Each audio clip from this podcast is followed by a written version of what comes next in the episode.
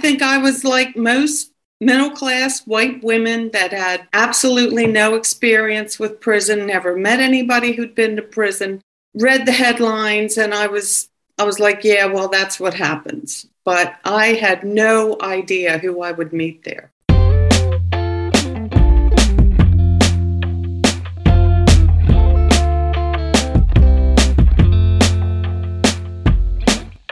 Hello, welcome. I'm Ben Boyce, and today I have a conversation with fellow prison educator and author Ann Bracken. Ann taught classes inside a Maryland prison that led to a poetry book called Once You're Inside Poems Exploring Incarceration.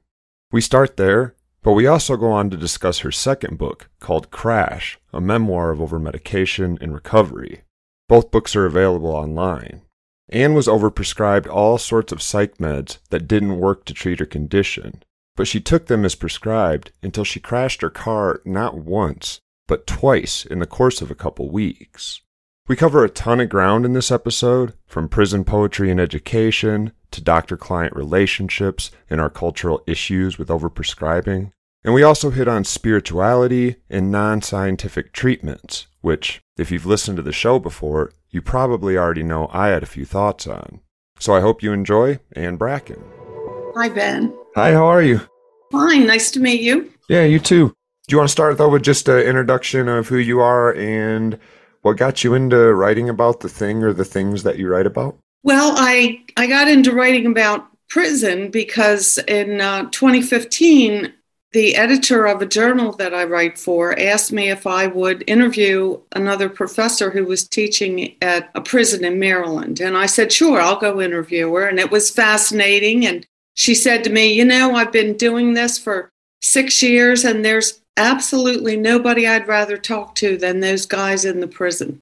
And I said, oh, well, that's pretty interesting, you know, because I think I was like most middle class white women that had absolutely no experience with prison, never met anybody who'd been to prison, read the headlines, and I was I was like, yeah, well, that's what happens. But I had no idea who I would meet there. So after I interviewed, I'll just call her Professor M, after I interviewed her and the interview was published, my editor said to me, Now I want you to go into the prison. I was like, What? Yeah. But I got cleared. It took about a month to get me cleared, That's and um, right, probably. And you know, they told me you have 90 minutes. You have to interview the men, and then we're going to publish your interview. But you can't take any recording devices. All you can take is a paper and pencil. So I thought, okay, what I'm going to ask them is, who were you before you came to prison, and who are you now? and that was that just opened up the doors and they were more than willing to talk to me and i feel be extremely honest and vulnerable in what they had to say and maybe it was because i was with professor m and they already trusted her but i felt like they just trusted me right from the beginning which was to me a gift i you know i always pretty much go under the assumption that you have to earn somebody's trust. But it didn't seem to get, there were a couple people that were like that. But I spent a lot of years teaching in um, a special ed program in high schools and also in a psychiatric hospital. And so I had worked with a lot of disaffected young men. And well said, because yeah, there's a line that runs from one to the other, and we sometimes call it the school to prison pipeline. I think yes. that's the term you even referred to in the introduction. But yes. it's bigger than just a simple description of that. And when you are immersed in those different spaces, you do start to realize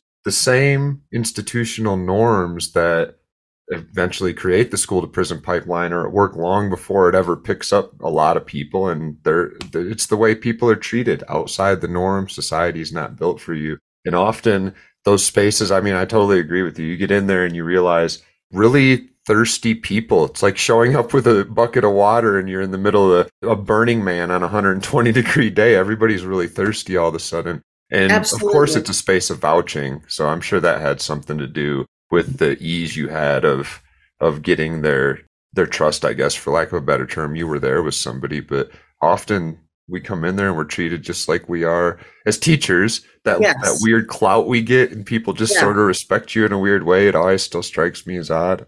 You get that a lot more when you're in prison. I think so. And what what I would say to everybody, people would say to me, "Well, aren't they trying to run a game on you?" And I'd say, "No, nobody's running a game on me. What for? What am I going to do? Bring them sticky notes? I mean, there's not a whole lot I can give them except time." So when I, you know, they, they all wanted to write. They were already writing with Professor M. So she had she had done some playwriting with them and some of the men were interested in fiction and a lot of them were interested in poetry so they were also interested in history. So i would find poems that had uh, historical context and take them into the prison and have discussions about the poem on a couple of levels like what is the history? What did you know about this? And then you know what are the techniques that you think the poet is using and what what would you like to do with this in response? I use the term thirst, but it's a lot more specific than that. And we're finding more and more. There's this term going around corrections right now that I'm not sure if you've even heard because I had to ask my students about it, but called normalization. It's an old term, but it's sort of Mhm. being picked back up from Norway and Finland and places that do prison differently of connecting people in prison to their other roles as a citizen, as a father, as a son, as a, a whatever, a mother, whatever their other roles happen to be. Because when you pull somebody out of all their other networks and stick them just in prison and say your role is inmate, your role is to survive, and your role is to get by with less than everybody else and be a permanent second class citizen, in Michelle Alexander's words. Of course, that's what you turn into. You lean into those identities, and Yes. there isn't very many other options there. So when your students show up, sometimes they just blandly say, "We want to learn whatever you you you were willing to teach us," and that's great. But you do a great job of capturing the questions that you would be asked in any college classroom if you get students to open up en- enough to admit what they don't know. We all want to know about Shakespeare, but we all kind of feel like we're already supposed to know. We want to know about American history, but where the hell do we start, right? I don't even know how a project like that begins. I need a teacher. And it's been something I've run into. I'm three semesters in now to the same group of cats at both prisons. So different group at both, but Mhm. same group for three semesters each. And it's been interesting to watch them start to open up more and more and realize I never would have known to learn about Plato's cave or the prisoner's dilemmas or these things that just once you learn them, you get to go out and you have an identity on the yard that feels very different yes than what a lot of the knuckleheads in there are caught up with the game that's going on. It's the only game in town. you know, I, I tried to cover a lot of topics related to prison. I tried to cover the um, youthfulness of the offenders and how they changed over the years and what and how much they regretted what they had done. I wanted to touch on prison labor, so there are a couple poems where I talk about that. The primary poem is about the uh, female firefighters in California because that just is people know about the fires in California and they know people are out there fighting fires for weeks, but they don't know that the people that are on the front lines are the incarcerated people. They're the ones that are exposed to the most danger and the longest hours and the absolute rock bottom pay. So we're going backwards. Okay. We're talking about the the one that was actually published a little earlier, or are they both published this year? No, uh, Once You're Inside was 2022. And Okay. Because I'm releasing Crash in the fall, I put a 2023 copyright on it. Well, you're cracking the the seal on. I already said institution, so maybe I cracked the seal on what would it in some circles be just called slave labor, or Yes. in Colorado, as you can imagine, we have a big firefighting incarcerated group Mhm. too, and the way the system is set up, it, it might be one of the most insidious and obvious examples of a design, a system designed to put the people who are put in the worst situation in it in a position to support their own bad way to fight fires. And like you said all the stuff that goes with that. But you're outside of the walls part of the time. The requirements say if you're in prison you have to have a job an assignment sometimes. Yes. you know it can be school or something but you're washing dishes. And you're getting paid for that with finger quotes that our viewer our listeners can't see are on the amount of 20, 23 bucks a month for the kitchen for spraying food down and all day long, eight, nine hours a day, putting it in or helping cook or serving meals. Or you're getting out of the prison and you're making the big money. You're making 50 bucks a month to fight fires. It makes the people inside there, rightly so. I don't want to challenge these things and say they should be gone because they're all that's there right now. It gives them identity in the system set up to make them fully endorse that and love that they crawled their way to the factory in the back where they make an extra four bucks because they need a cream for their feet or something right. that they can't right. get in prison. Right. It's perhaps the most obvious example of how the system doesn't have a lot of room to reshape itself without some real systemic overhaul. Absolutely. And prison labor is largely hidden in this country and i think for obvious reasons because so many we, we all benefit from it to one extent or another in maryland the people in the prison where i worked make all the furniture for the public schools and the public universities and community colleges and the state office buildings mm. so when i found that out i thought it was particularly egregious that the university of maryland's brand new education building had been furnished by people who are being denied an education.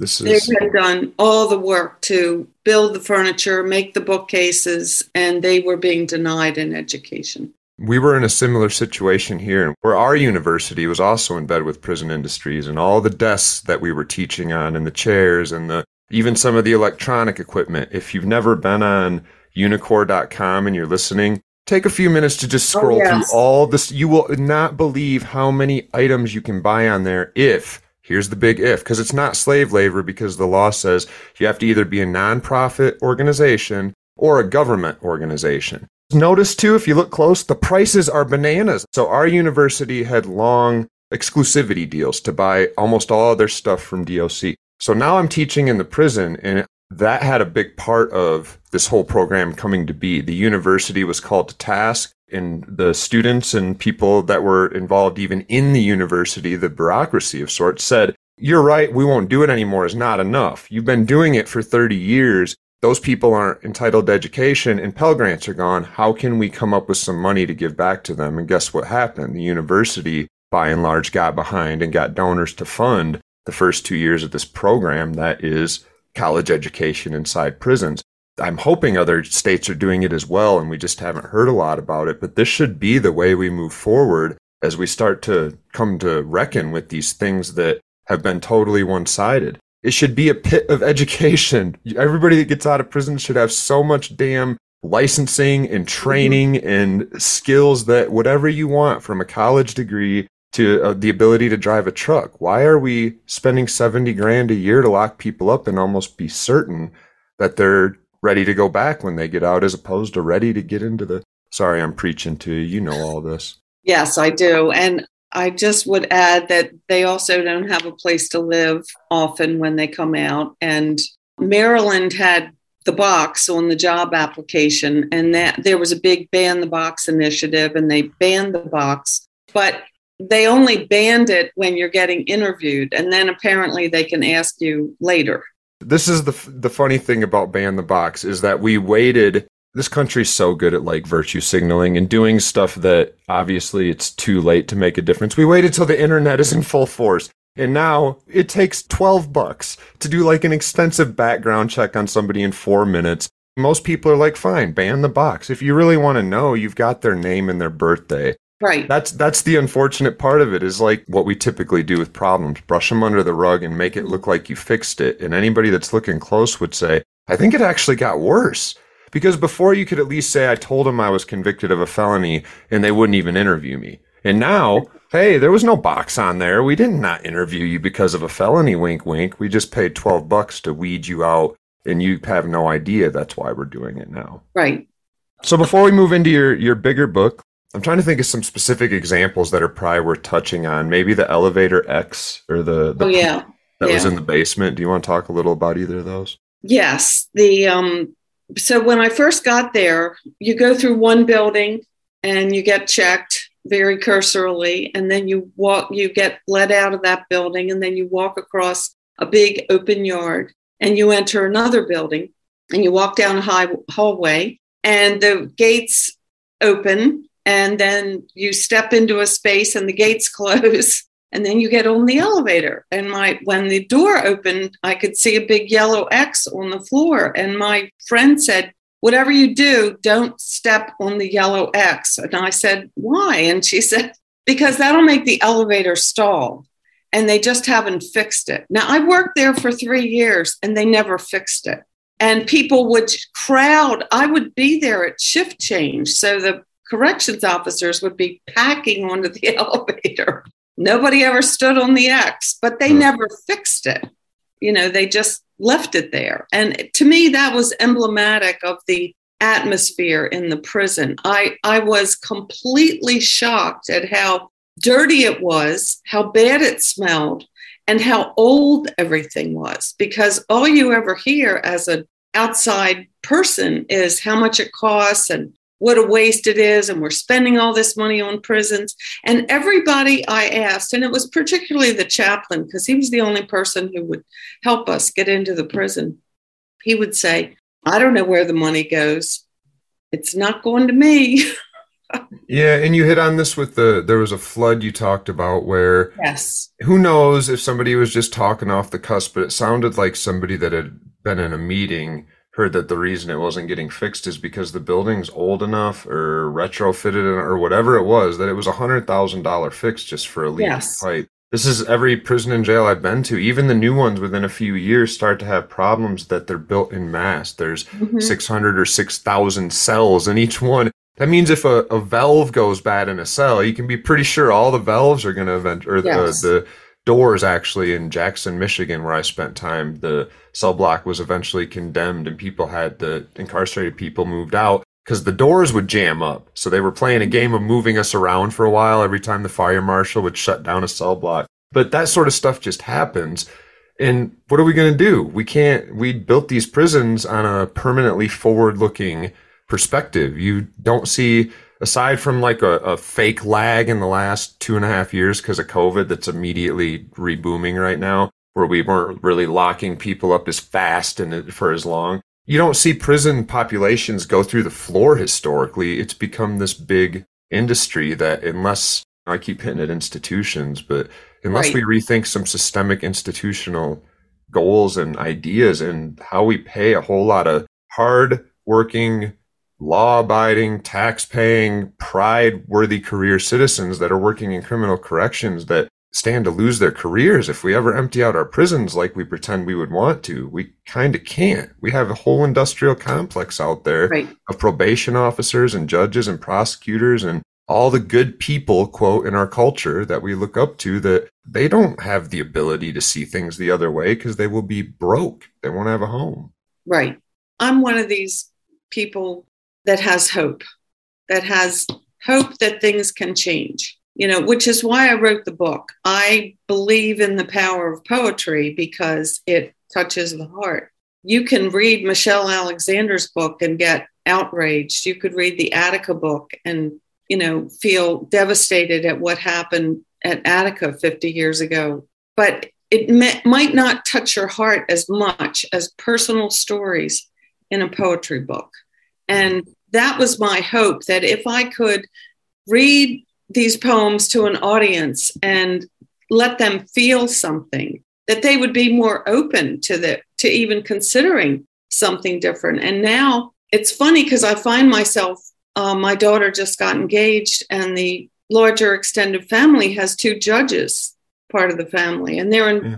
Baltimore City which uh, I don't know if much news reaches you out there in Colorado, but Baltimore is a pretty lawless, corrupt place, unfortunately. And these two men are doing their best as judges to be fair to people. So it, it's very interesting to talk to them and to get another viewpoint about the criminal justice system. Isn't um, it? One of my early episodes, I got a hold of one of the judges that sentenced me early on and got him to come on the show. And he's retired now, but I think what you're saying is the same thing I ran into. He was more than cognizant and willing, especially now that he's retired, to say, We've got some real problems, and it's been that way for a while. And I was one gear in a machine doing my best to. If you really resist too much and you just start letting people go, you're not going to be a judge for very long. Right. If you start treating people different than every other CO around you, you're not going to be a CO very long. They're going right. to move you to the front. How do we rethink that system? That's funny that you have them in your circle as well, because I don't know why it was so surprising to me, but I think I was expecting something more along the lines of, it's bad, but it's not that bad. And it seemed like almost the people on the inside have, have a better perspective sometimes of how on the wrong track we might be in some ways. I think so. I've I've only had a couple conversations, but he's open to talking to me and I'm learning from him. So Yeah. I think it's important to have the dialogue. You know, he's it's not his fault that prisons are the way that they are. Just like you said, he's a cog and part of a machine. But the way that I look at social change is that it takes a lot of different pressure points to get things to change. So if there is a judge who maybe advocates for drug court instead of locking people up and has a good way to to help people get off of drugs and supervise them and provide them with support that they most likely need and get them into a mm-hmm. community, you know, that can be a pressure point for change. Okay. Writing a poetry book can be a pressure point for change. Yeah, I get called a cynic a lot, and it's I I'm not like hopeless for society or for humans. I just see, I guess, the long road that it would take to even walk through a few of the things we've talked about today. Um, we can come back to firefighters again because I think that's a good example of this too, where the best solution you offered was expungement, which in a way is to say you're one of the good ones. Let's get you out of this group of bad guys. And now everybody feels even better about discluding felons. Same thing with drugs. We live in a world where that is the deciding factor for a lot of parolees that go back only because they fail a drug test. And it's seen as synonymous with success. And of course, we all, especially if somebody's getting back on their feet, the last thing you want to do is steer parolee into like, hey, go get on heroin daily again. But if somebody's using heroin daily to the point that it's destabilizing, something's going on. And if they're to that point, why and like where did we get it in our minds a hundred years ago? One thing that's on the short list of what we should do is make their life worse. Let's put them back in prison because that'll help. It increases relapse, increases the likelihood of overdose. Again, we're at this point we're like, well, then what's the solution? And it kind of sucks that the solution is lean more into another arm of the system that's expanded and blown up over the last 20 years, the drug courts and the rehab industrial complex because those institutions haven't yet evolved to really accept what I'm saying. We still look at addiction as a disease. We still right. see we're turning the corner into your other book, I think, so we can pretend I did this on purpose. Okay. We still see SSRIs and drug, all drugs for that matter, because this is what your book is about, as one size fits all. As let's just look at what they do in the brain and body and make some generalizations about what people do or feel when they're on them and be done with it. And when we see right. things that don't align with it or dangers or good things that aren't supposed to be there because I thought this was a bad drug, those stories are gone. I get I'm the exception is what people would say, but I'm still a drug user. And there's a long time that I knew that was something that would ruin my life. And it's a weird thing, ironic in an awful way, that coming to the conclusion that I didn't need to keep fighting it out in a 12 step program mm-hmm. and that I could responsibly use certain drugs at certain times was actually my doorway out. But it only happened after I was off parole because I, I would have been in prison if I was right. smoking weed back then, which right. is just one of many, but I'm on the spectrum. And I still have teachers that I know from my PhD that are like, well, these kids use drugs. And I explain over and over. I don't think I ever went to a class PhD, master's degree, bachelor's, go back as far as you want, teacher, where I wasn't under the influence of something. And to a lot of people, that's disqualifying. But those of us that were there, I knew to shut the hell up back then too. So sorry, there was a lot packed into that, but we're still stuck in this system that's like, what of the people that just had a bad day and did some cocaine and need to be hugged and given another identity and given alternative tools? They're put back in the cell. Right. And I find it supremely ironic that we will so easily give children stimulant drugs at the drop of a hat and we we label them with a fake disease which usually is the result of something in their background that doesn't allow them to attend to things the way that other people might be attending and we'll we'll give them drugs and yet we know the negative aspects but i think you brought it up in your book that is it methamphetamine that's the same as Adderall? in the brain, they do the same Right. thing. Yeah. Right. And so, you know, nobody would nobody would give their kid meth, but they very willingly give them Adderall to take to the school nurse. So Yeah. I don't think we're, you know, I was a special ed teacher for a long time and I never knew anything about stimulant drugs, except that if a kid couldn't sit still, that that's what we recommended to the parents. And we had no other paradigm. It wasn't until my own son was diagnosed, which I thought was absolutely ridiculous, but the school was threatening me. And so I went ahead with it. And then when he turned to me one day and he said, Mommy, will this pill fix me? I was just really upset. And I thought, we need to find some other answer.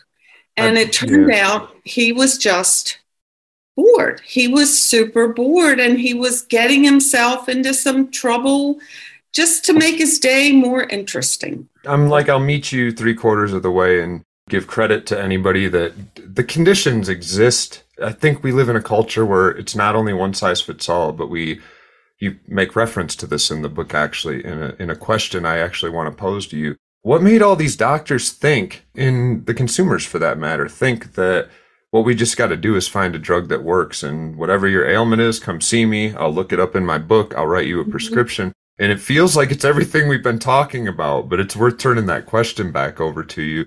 I'm not a specialist in stimulant drugs, but Me, me either. I actually was never a big fan of them, but I know lots of people that use them now too. But I'm, Mhm. they're not one size fits all. And for Right. people like me, they actually are incredibly distracting. But they fit the Mhm. same paradigm as your SSRI. If somebody's on SSRIs and they know they're working for them, then they are. Then keep Yeah. do do your thing with your doctor, but just never let anybody tell you that whatever the substance that you're thinking about taking will either do one thing to you and that's the end of the story, or it'll do something really bad to you and that's the end of the story. But we got to take both sides, I guess, is what I'm Right. saying. I But man, the overprescription, and not just uh, Adderall. Before we move on, it's Ritalin too, and Ritalin in the brain. It's actually similar to cocaine in the brain, which is Hmm. why when people crush it up and use it, it's so much more catching that we so often want to do it more. But even those things, it's the vast majority of people that ever struggle with addiction spontaneously recover, even in our culture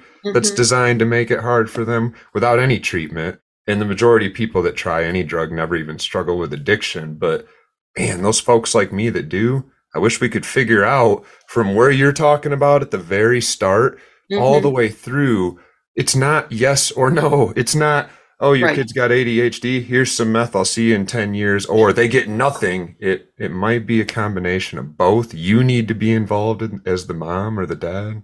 I fully agree. And by the time I was teaching high school and I had all these young men that were distracted in school, and what I, you know, when you dig, I was the case manager. So when you dig into the story, one boy had both parents that were such severe alcoholics that he couldn't even live with them anymore. Yeah. You know, so so there's plenty of reason for him not to be able to pay attention. He's Right. probably worried about his parents and do how good do I have to be to stay with my aunt and uncle? I don't want to get in trouble. I need a home. He was such a nice kid, Yeah. you know, and yet he would be in the classroom tipping up his desk, pounding on the drums, and I would just go over and rub him on the shoulder. And some kids I would take for a walk when I was co-teaching. I would, if they were really distracted, I would just say, "Go, let's do a lap around the hallway." I remember those teachers because my I, I was spanked in a. I was actually pulled out of public school for a number of reasons, but put in a Christian private school, and one of the reasons was corporal punishment had gone away from the public schools in our area, and my parents wanted that available to them. My dad like now looks back and he cringes, and I don't think he even knew I was spanked until years later, but. My hmm. mom still stands beside it because she grew up in that world and she yeah, has translated certain religious verses to mean you should hit your kids. But I think I look at that the same way where I'm like, what a weird number we did on ourselves. Has anybody ever been punched and then been like, oh, well, that fixed everything or hit in a certain way? No, of course not. But what it is is a, a shame inducing, oh crap, everybody knows now. Maybe I'll just swallow this thing and not say anything. And this is the overprescription of amphetamine like drugs they'll keep you busy when you need to be distracted because you're thinking about your parents. But anytime you need to be on daily doses of heroin, the warning light should say, what the hell is going on? And while you're medicating to that point, let's do you have a broken leg? Let's get the damn leg fixed. Do you have right. a broken heart? Let's get you some tools to work through the heart because you can't keep pouring heroin or amphetamine into a body for, again, the same reasons that your second book, the crash book, talks about. And most, even doctors will talk to you about it's tolerance. We're humans. We're designed to adapt to whatever the hell you put in us or whatever experiences we encounter over and over, which means if you bump into a drug that works, you better figure out what it's working for pretty quick because your coffee isn't going to give you the same buzz in 10 years if you drink the same cup every day as it did today. You'll feel mm-hmm. it. But if you really need the thing the drug's giving you, figure out what's at the root of it. And that kid needs to be in some sort of therapeutic environment where he's right. learning it's okay to feel this way. And yes, I mean, that's like you to pat him on the head. That's where the public schools they're uh, they're understaffed. Most of them have that that I worked in in Maryland and Maryland the counties where I worked funds their schools really well, but they would only have one psychologist in a school. Yeah. And that's an educational psychologist who tests people's academic ability to see whether or not they have a learning disability. Go, try to go to the guidance counselor. They have caseloads of 400 kids. So there isn't enough room for the what they would call the touchy feely stuff. But I was lucky enough to have very small classes because my kids had pretty serious learning disabilities. So I could develop more of a relationship with them. And, you know, I did learn to ignore a lot of the very difficult behavior and find a way to get inside and kind of help them function better but it's it's very hard. And i i think to get back to my or to begin to talk about my story with crash i think growing up and watching my mother just take medications all the time and not ever get better for more than a couple weeks at the absolute most. She just struggled for over 40 years. And th- when i found my father's records and i discovered that when she first had a severe postpartum depression, they gave her six drugs in a six week period. And my brother, my older brother, said, You know, mom and I were talking, and she was banging her head against the wall, saying, I can't take it anymore.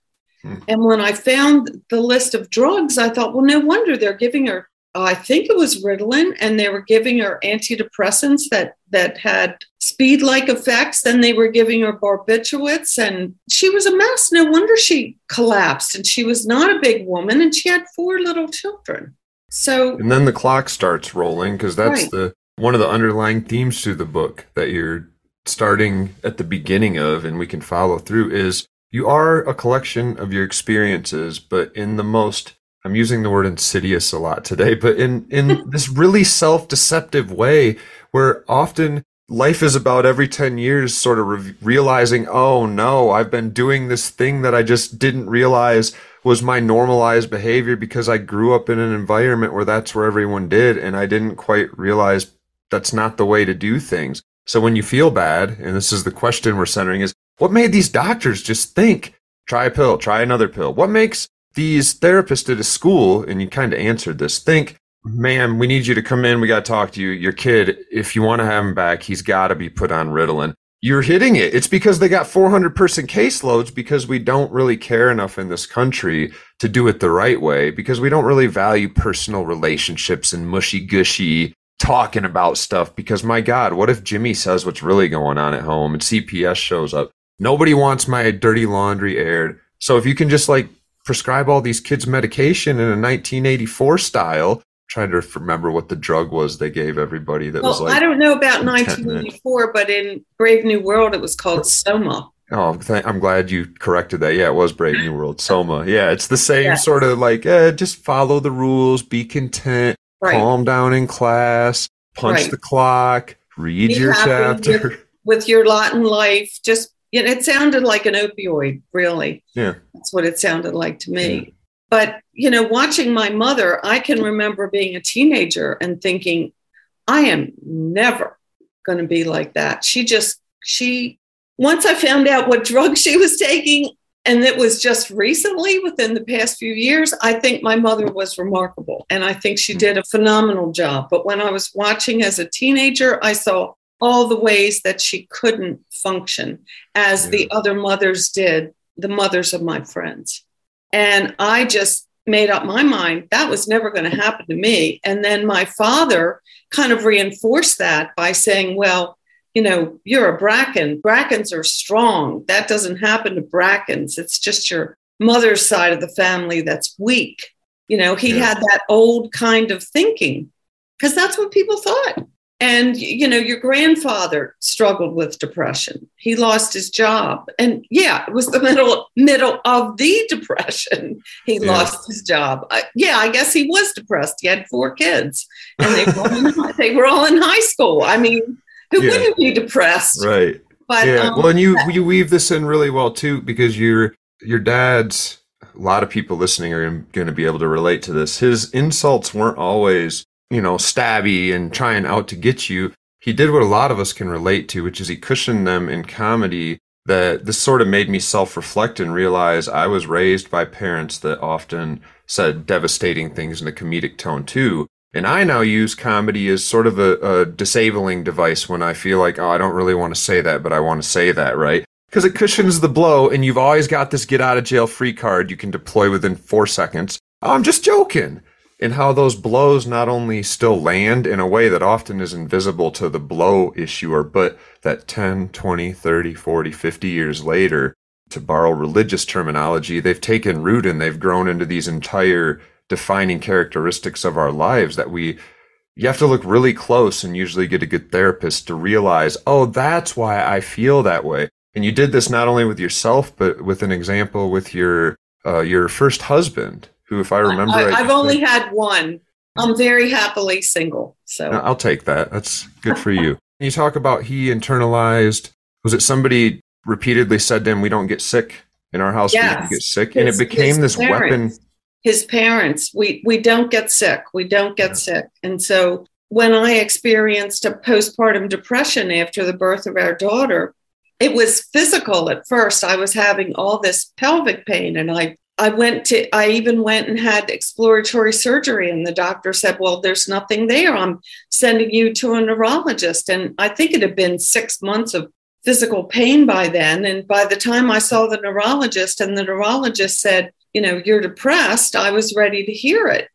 And then I went to, I think it was my mother's psychiatrist, big mistake, but I went to my mother's doctor and he gave me Elavil, which was one of the older antidepressants. And I was home when my husband came home from a day of playing golf and drinking and probably smoking pot. And, you know, he walks in and he says, Well, what did the doctor say? And I told him, I said, Well, I I'm experiencing depression and I'm going to take some medication and I'll be fine in a couple months.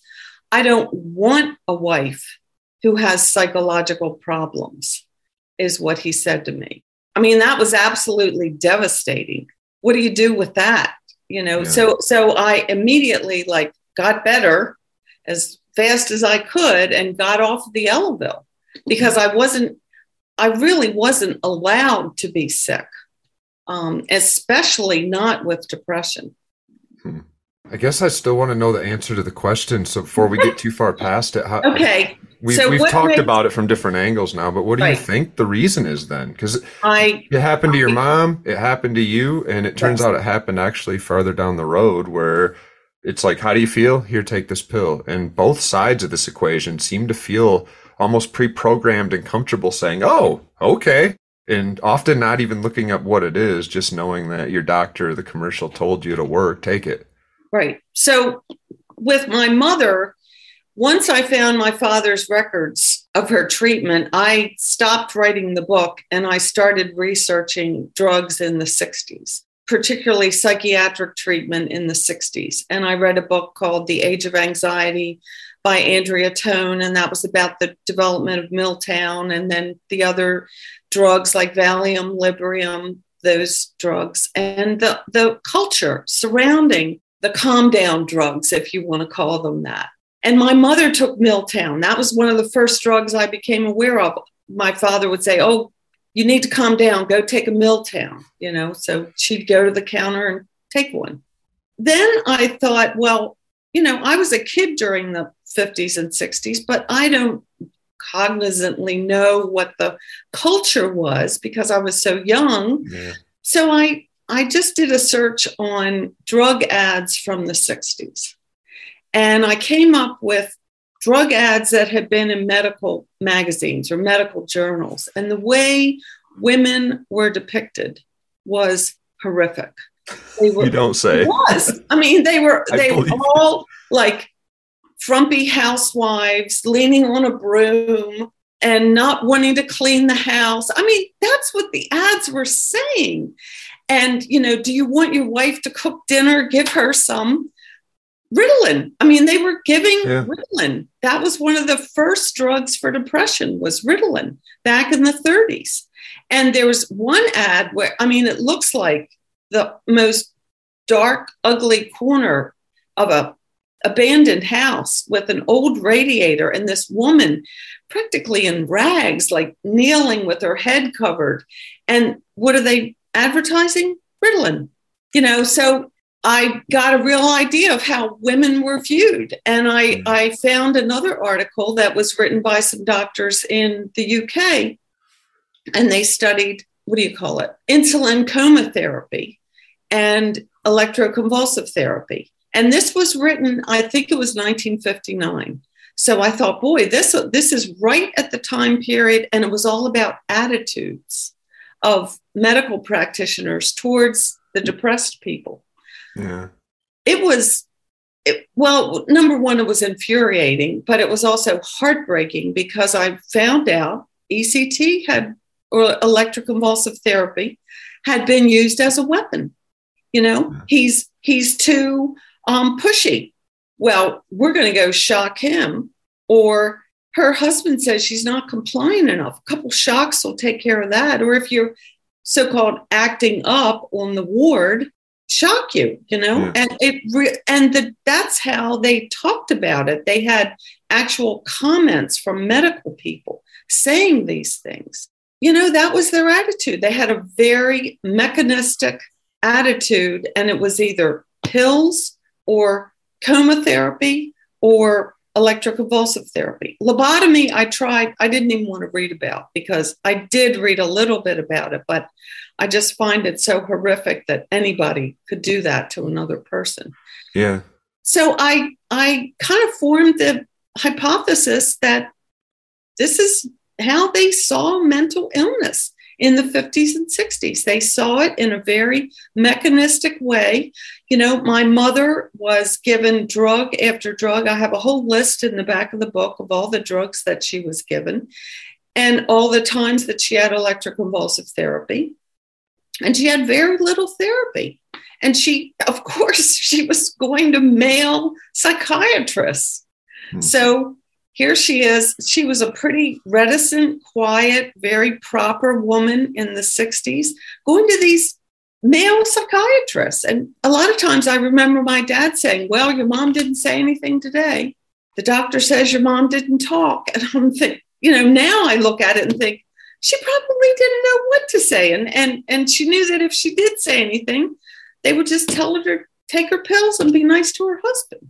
Yeah. And I, I I'm always using this terminology a lot today too, but cynically taking a long view and clearly, unless we're incredibly lucky, you and I, and live in the only time in history when the people that live 50 or 100 years from now aren't going to look back and like hold their nose. But I see that the pharmaceutical ads nowadays, and they use it's a much more clever PR, but I'm sure they said that about Edward Bernays, who was making those original ads that we now look at and we're like, this is so problematic, not just for the, se- I mean, sexism and misogyny, it's in there, but it's right. also problematic for the, uh, basically anybody with a, a, mental disorder of any sort or a non-neuroatypical thinking pattern is an issue to be solved as rapidly as possible preferably by themselves or get the hell out of the way and it's like Reagan moved in and sort of made that worse. But now we're right back to where your second book, your more recent book, the one we started with, is talking about too. We've got these massive prison systems that have come to house people that mm-hmm. can't follow the rules that are designed and orchestrated and enforced by those around them. I uh, it was right on time reading your book. So talk about coincidence.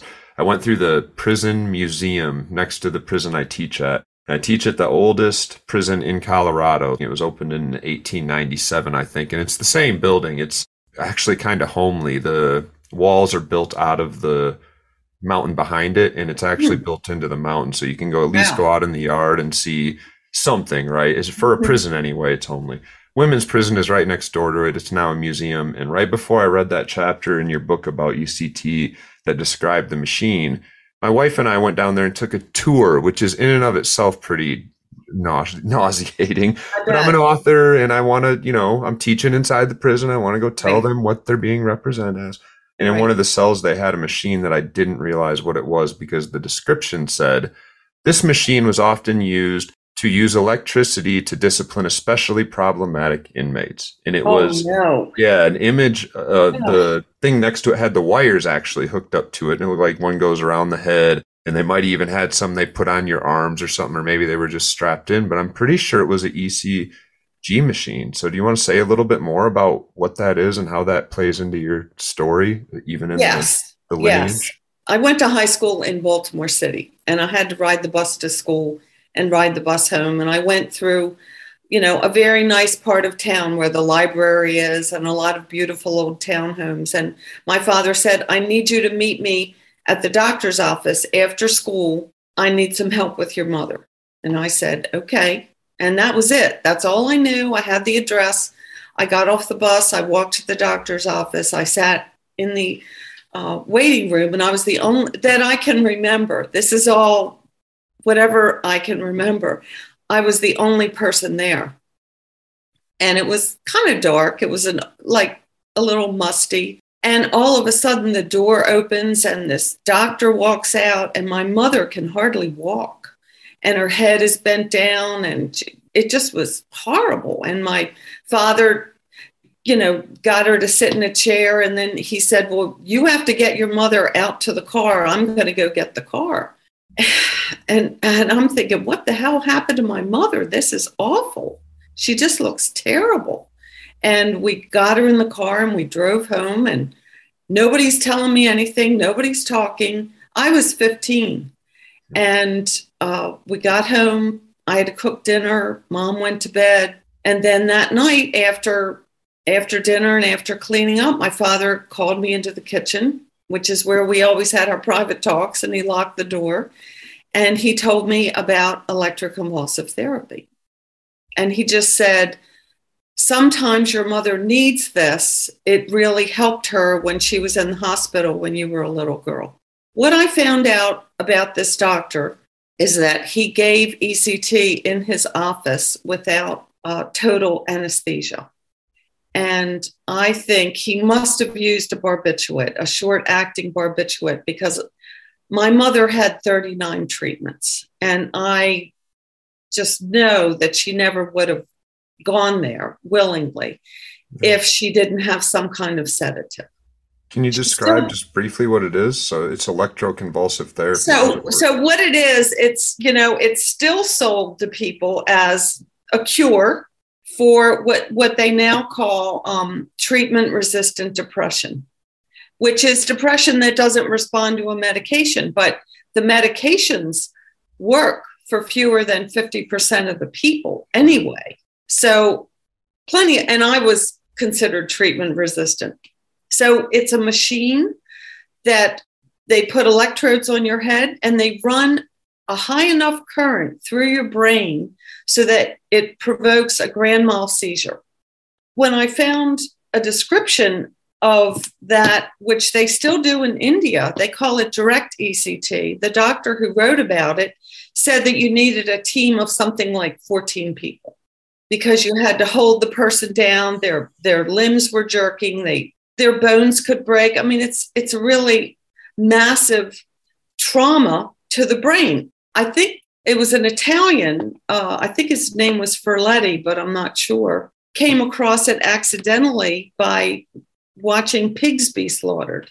And if they were shocked, they did not resist the slaughter. And so it's a lovely story. Wow. But um, uh, that's why I think this particular doctor must have used a barbiturate, and that and my mother also seemed pretty drugged.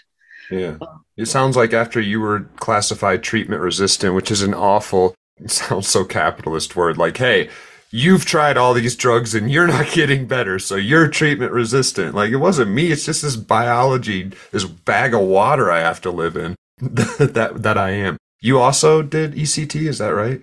I did because I had been trying for over two years to get out of depression. And I had tried, you know, like every drug that they could throw at me, and some of them twice with different doctors. I even had a doctor take my file and throw it across the room and say, I'm sending you to Hopkins. They're, they deal with people like you all the time whatever that means. He never explained it. And I just felt like, oh, hopeless, hopeless people like me. That's who goes to Hopkins. Yeah, so I hear that language a lot. when I went to Hopkins, you know, the doctor asked me, well, how did you feel when you took Elavil? And I said, well, when it finally worked, I felt great. I felt like a party girl. And he said, How long did that last? And I said, I don't know, two or three days. And he's writing and writing. And he says, Well, you have mild atypical hypomania. And you basically you're manic. Uh, so you need mood regulators. Well, you know, that was just more drugs coming my way. And I fought his diagnosis. But once a doctor puts it in your file, there's no fighting. You know, that's who you are. You are someone with what they call bipolar 2 and you have to be medicated that way. Yeah. so i finally got to the point where i was taking so many drugs four or five that i couldn't feel anything. And i kept saying to my doctor i can't feel anything. I don't feel anything. And the way that i describe it is like being in an old glass telephone booth and I remember being in my kitchen and feeling this way and looking at my two kids sitting at the table and thinking, I can see life, but I can't feel any of this life. Yeah. You know, and I just struggled with suicidal thoughts for years because I couldn't feel. And so finally, I decided that the only way that I was probably going to get better was to have electroconvulsive therapy. Yeah and it too didn't work. And right, like we're we'll, we'll fast forward to probably 25 years or so. But at this point, as we're talking, you haven't been on any SSRIs and or can't say any drugs because there's a nice interesting caveat I want to touch on, which is kava. But you haven't been on any SSRIs for 20 years, is that right? And you haven't right. struggled with what have, we traditionally call what you were originally diagnosed the SSRIs for, anyway. No, I have not struggled with any periods of depression. I do at times struggle with um, anxiety over driving, and I, I would relate that to the title of my book.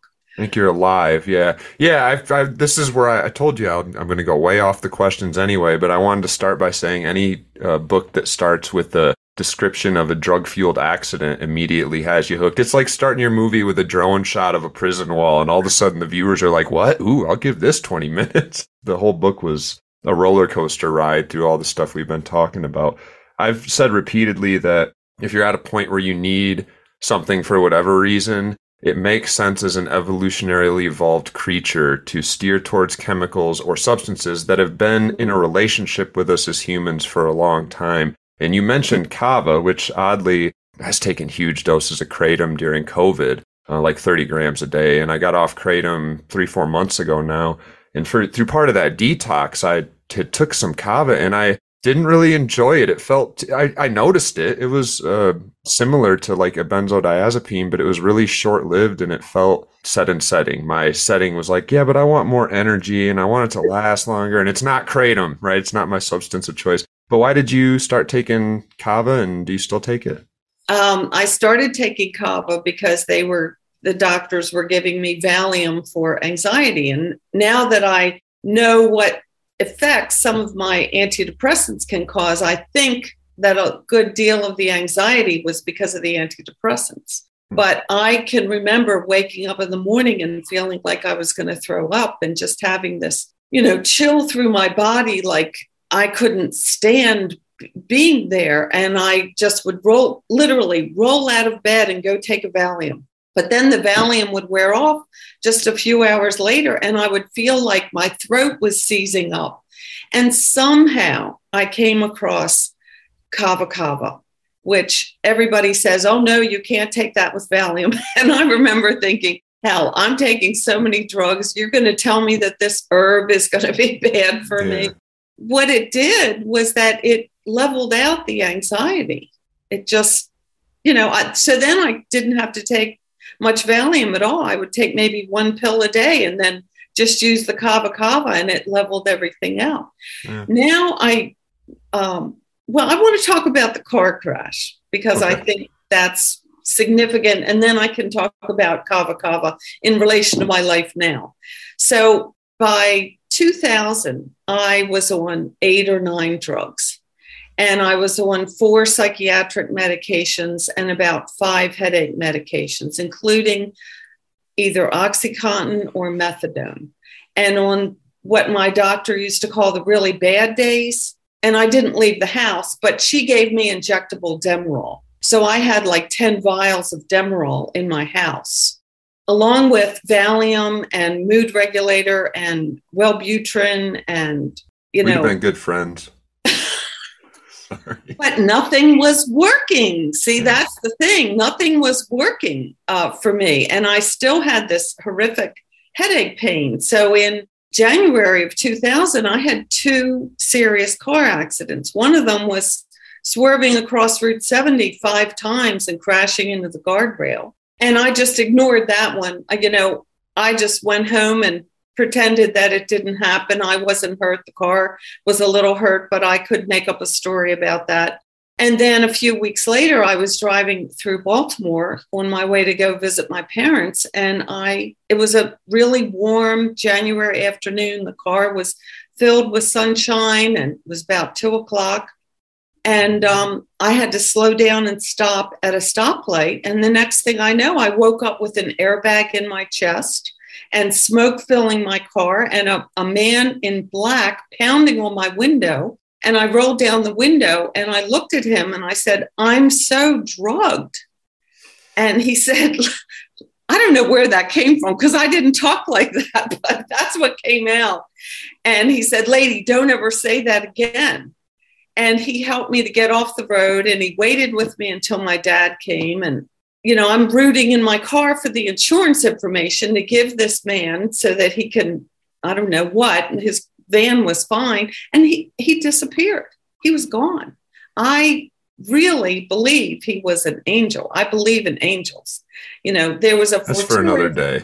He might have been. Yeah. He might add a warrant. I mean, is a more logical answer. It was me, and I was wanted. Oh, okay. I had okay. stolen the van before you did okay. it, anyways. so, so, but anyway, in in to you, he was either way. In the way that those things go, it was the beginning of my recovery.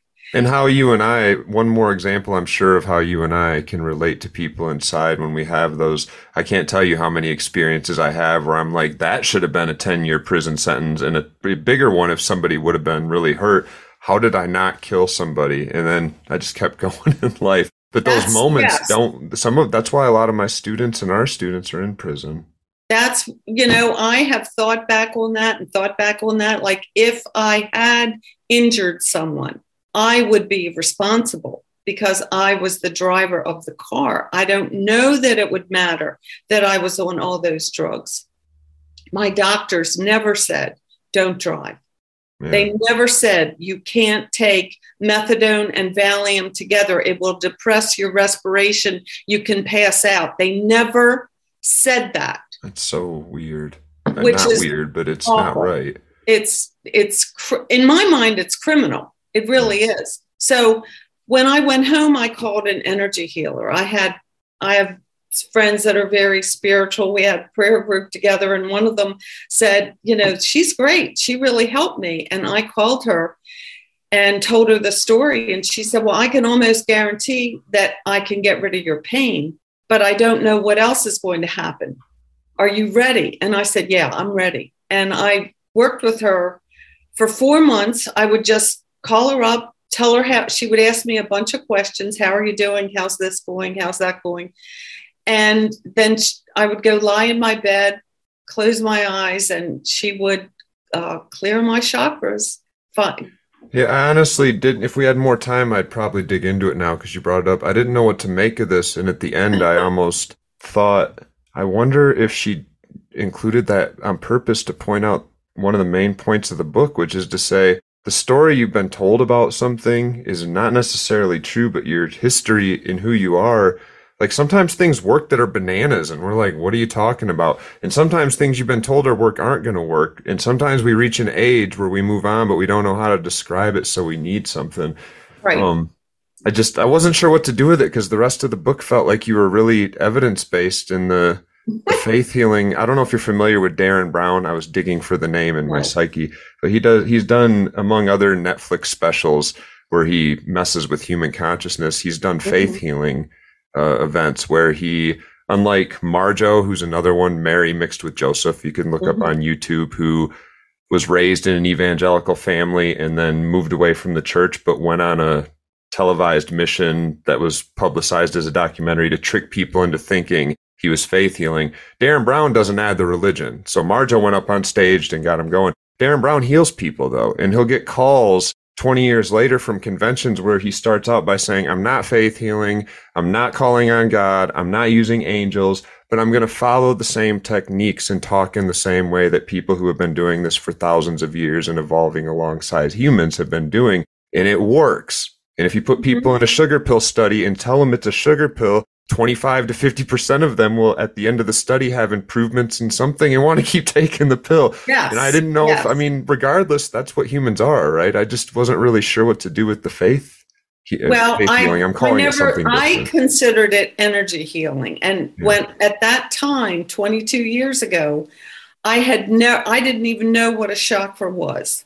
You know, I, I didn't understand that we were as they say, as the energy healers say, beings of light, that we have energetic fields that surround us, that we put out. Now, when you think about it, we do. We do put out energy. You know that there are some people that you don't like to be with, and you'll you'll say, well, you know, she he has really negative energy. I, I don't know what it yeah, is. I start there and keep going, and then I pinpoint. Oh, he's got a, a, squinted eye that I read as aggressive, and I usually walk away a better person for being like, oh crap, I have these. Or he was traumatized as a kid, so he talks with a gruff voice. Like all the little things that can just make you feel a certain way, but it's so hard to really explain that it's often well, easier to just be like, but the, the energy, I'm not saying it's not real. I'm so evidence based that I'm always like, tell me about the energies. And there's just I, no way. You have to just take them. You have to just accept that there's you, something to it and it works. There, there is, because she helped me get off of methadone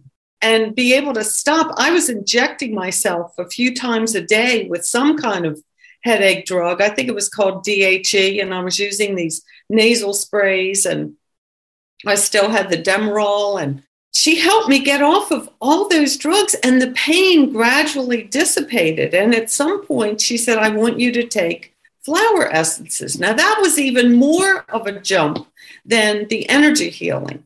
I don't know why, but I'd go the other way. At least there's a substance you can research there and be like, oh, did you ever look up what the? I, it wasn't in the book, but did you look up no. what was in it? Because chances no, are, not at the time. You know, it was 2000. It was kind of the beginning, more the beginning of the internet. It wasn't, mm. I wasn't as hooked into the internet as I am now. Yeah. But I, I thought she wants me to take flower essences and I've been taking methadone. This is crazy. But whatever she was doing was working and nothing else had worked. And, you know, within, that's all that matters to me. Yes. Unless within, she's, you want to know why I'm really upset right now? See, this is what I mean by think again, maybe squinting a little more. I have a close family member right now who is paying $100 a scan to have their their energy scanned anywhere on earth by somebody who doesn't use any equipment who claims to be able to rid them of viruses for 100 bucks. And it's the same language, but clearly it's somebody who's picked up probably some very legitimate evidence-based stuff and even some of what whether there's evidence there or not, it works for some st- substantial amount of people. Your story's not unique. Well, you know, it, it's unique, but not in the regards of chakra energy healing work. There's right. limitless people out there that have had the same experience. I'm just the guy that's like, well, if the sugar pill works too, and if Derren Brown works too, it turns out we're not as simple creatures as we all want to pretend. We're so no. complicated and there's so much going on behind the scenes that sometimes we're ready to change and we just need freaking something to be the the thing that's the guy on stage that healed my knee and now I walk different for a few weeks and what do you know I feel better or my depression's lifted or and whether it's that it's there's no evidence there at all or it's pure evidence and it worked for you It doesn't matter if it worked for you awesome right. right I don't understand it all I can say is it's been 22 years and if I get a headache it's it lasts for a few days hmm. and I can take care of it myself so to come back to the kava kava, because I, I want to close that circle. A few years ago, I started having horrible anxiety driving on the highway. Hmm. And I kept saying to myself, you know, this doesn't make any sense. You've never lost control of your car. And I said that for a few years and struggled with this anxiety. And then one one time I was in the mountains with my daughter and I could could hardly drive. I was white knuckling the steering wheel and she That's was normal. she was sleeping and I thought, okay, I have to drive for an hour because she said she was really tired. So I have to drive for an hour and then I'm going to wake her up. And when I came home, I, I said again, I, I've never lost control of my car. And this little voice inside said, Yes, you have. Hmm.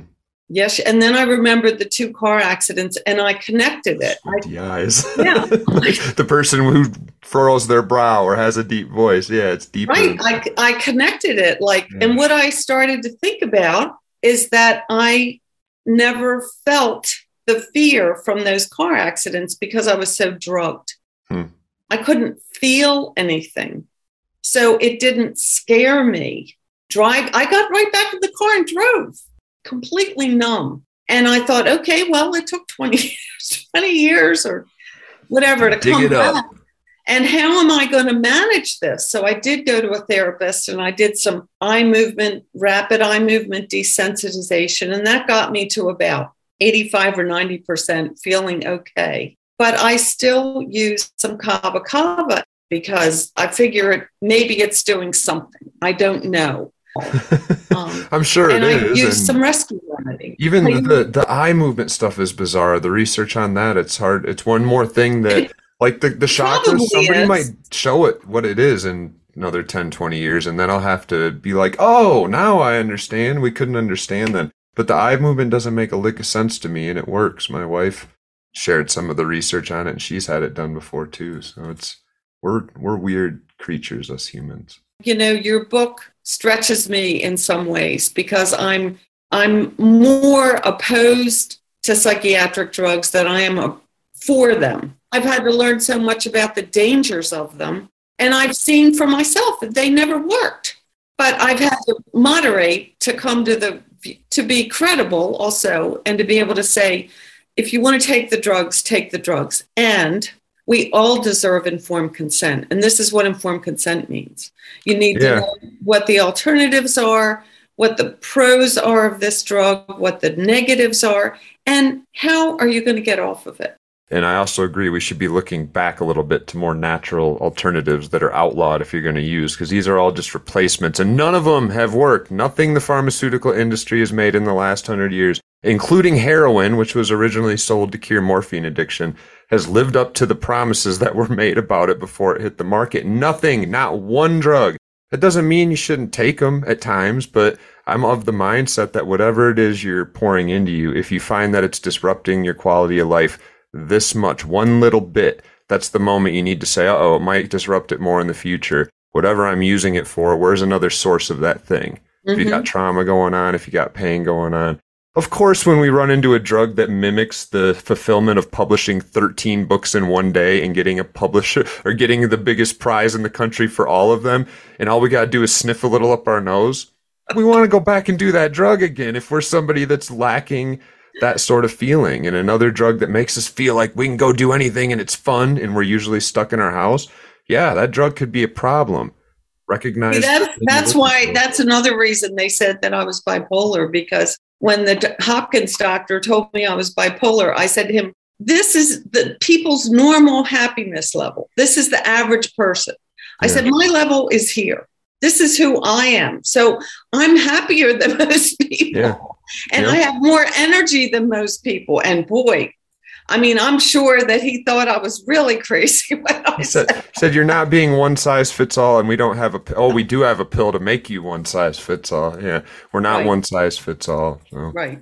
cool. I appreciate you taking the time to do this. Thanks very much. I appreciate it. That was Ann Bracken, and you can find her books Crash and Once You're Inside online at Robot Overlord Amazon or wherever you buy books. Thanks for listening. Love yourselves and the addicted people in your life. I'm Ben Boyce.